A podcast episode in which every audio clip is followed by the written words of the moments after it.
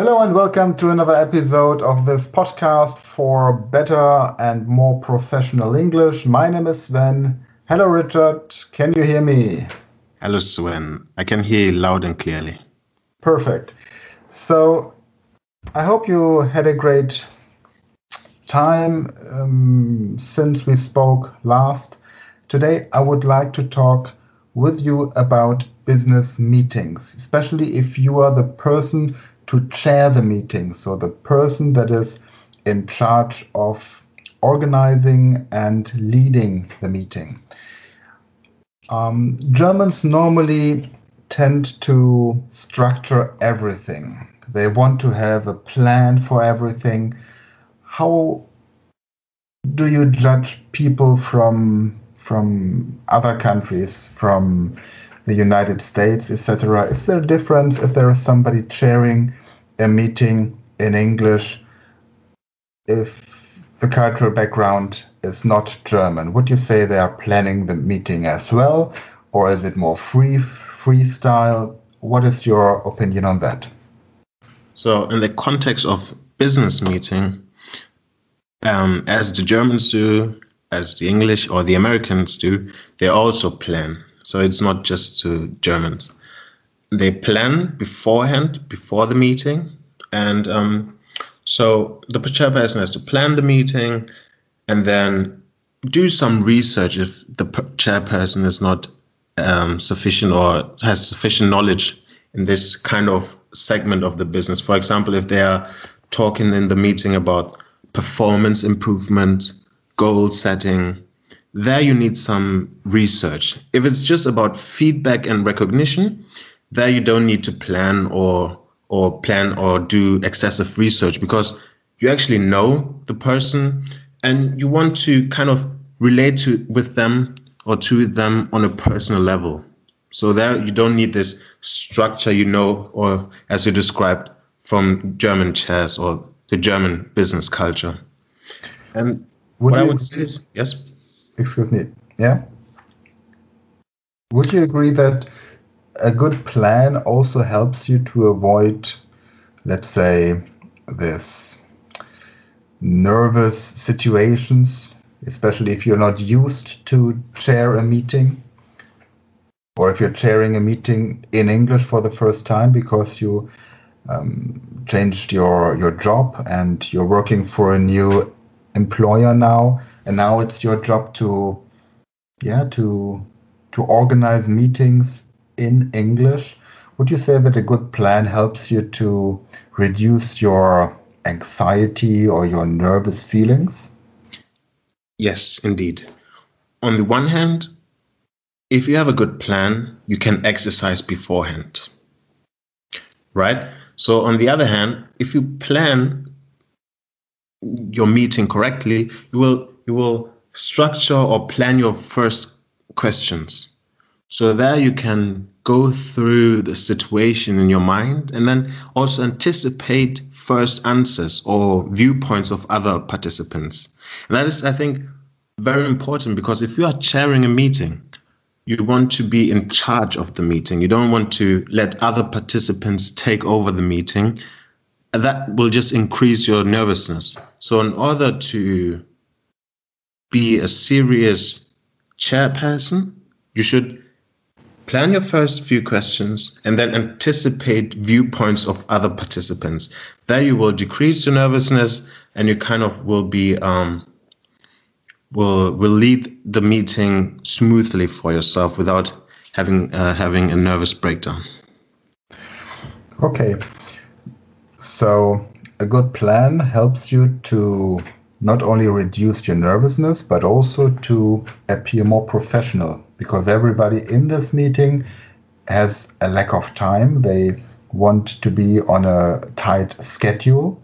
So you should also maybe from the beginning clarify the duration of that meeting. Wouldn't you agree? Yes, indeed. But there lies a problem. So if you just say the meeting is 40 minutes, where you will just talk about the goal settings and p- performance improvement, um, or even year-end performance reviews.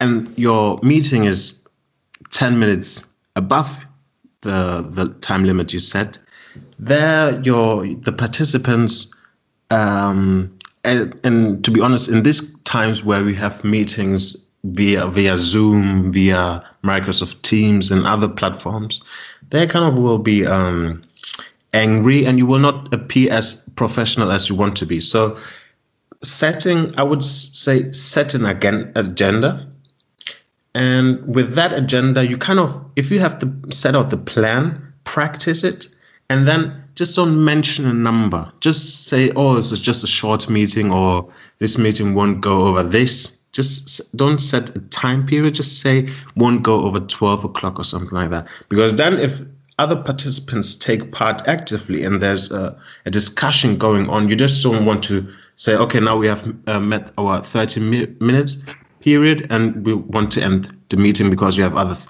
things to do. Okay.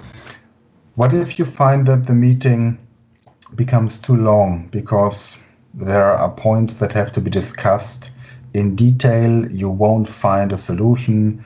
It's like a lot of participants are starting discussions or even arguing together, and you feel that the whole meeting kind of gets out of your control. How would you react to that?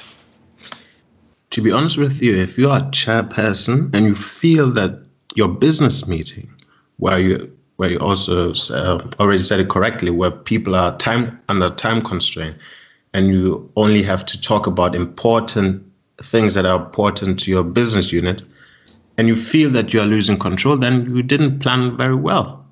You have to admit it to yourself that you didn't plan very well. If the meeting is too excessive and people start to talk about the the the Christmas gifts of their child for the children, then you are not chairing the meeting. You are just a participant. As a chair of the meeting or the chairperson, you have to take you have to be in charge of the meeting. So if somebody is excessively talking about a point on the Excel sheet that is not important, you can just tell the person, um, could you please go and highlight the most important facts for us, please? Okay. And then again, if you are in a business unit or in a in a, a office environment, you know the people in your office that excessively talk about one point, so you can anticipate their viewpoints while when you are planning the meeting. Okay, so I, I was not thinking of any, I mean, off the of the agenda topics. I was thinking about a very, let's say, important topic that causes extreme disharmony because it's a critical point. Let's say, for example, we have a company that has to decide um, about giving notice to a couple of employees because of the financial situation that has occurred due to the COVID 19 situation. And now you have got a meeting and the opinions on what is right and what is wrong and what is a, good and a social decision are extremely different. And people really start to attack each other, like being in the British Parliament.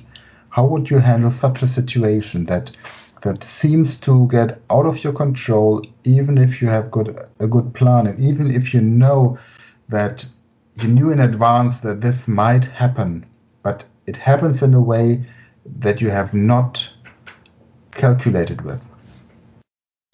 Um, so if it's in a Zoom meeting, you can just mute the people. But if you are in a pre COVID 19 era, so then you have to, on the one hand, if it's if it's out of your hand and you just feel that you can't control it, then you have to just admit yourself that I just can't control the meeting and just end it properly. On the other hand, if you think you can control it, use emotional intelligence to kind of group the, the di- diverse ideas into groupings and then just find try to let these groups find a common commonality and then argue these two or three points out just don't let anybody have their argument just say uh, just try to lead the argument. If you are have the feeling that you can still lead the argument, try to use emotional intelligence and kind of get somewhere where they can agree on certain points. If you just have the feeling that you just has, have lost the control of the meeting, then you have to be honest to yourself and end it. Okay. So this is also a good strategy if something's happening that and you feel you are not well prepared to make it better next time, just end the meeting in a professional way and set it for another day.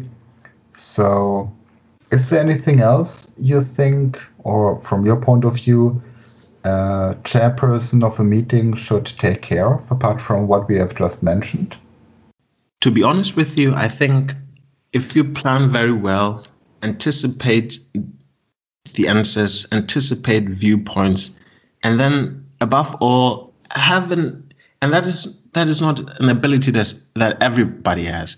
It's the ability to read the room, to understand in which kind of room are you entering, what is the mood of the participants. Little little things um, influence the outcome of a business meeting. And I think if you have the ability to read a room, then you should use that ability. But but again, that ability is not common to everybody.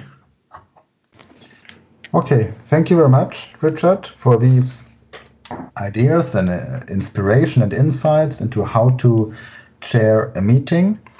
And in our next episode, I would like to talk with you about how to present a presentation and how to react if somebody is interrupting you, criticizing you, or using the smartphone all the time while you are trying to present your presentation. For today, I want to thank you and I wish you a great week, Richard.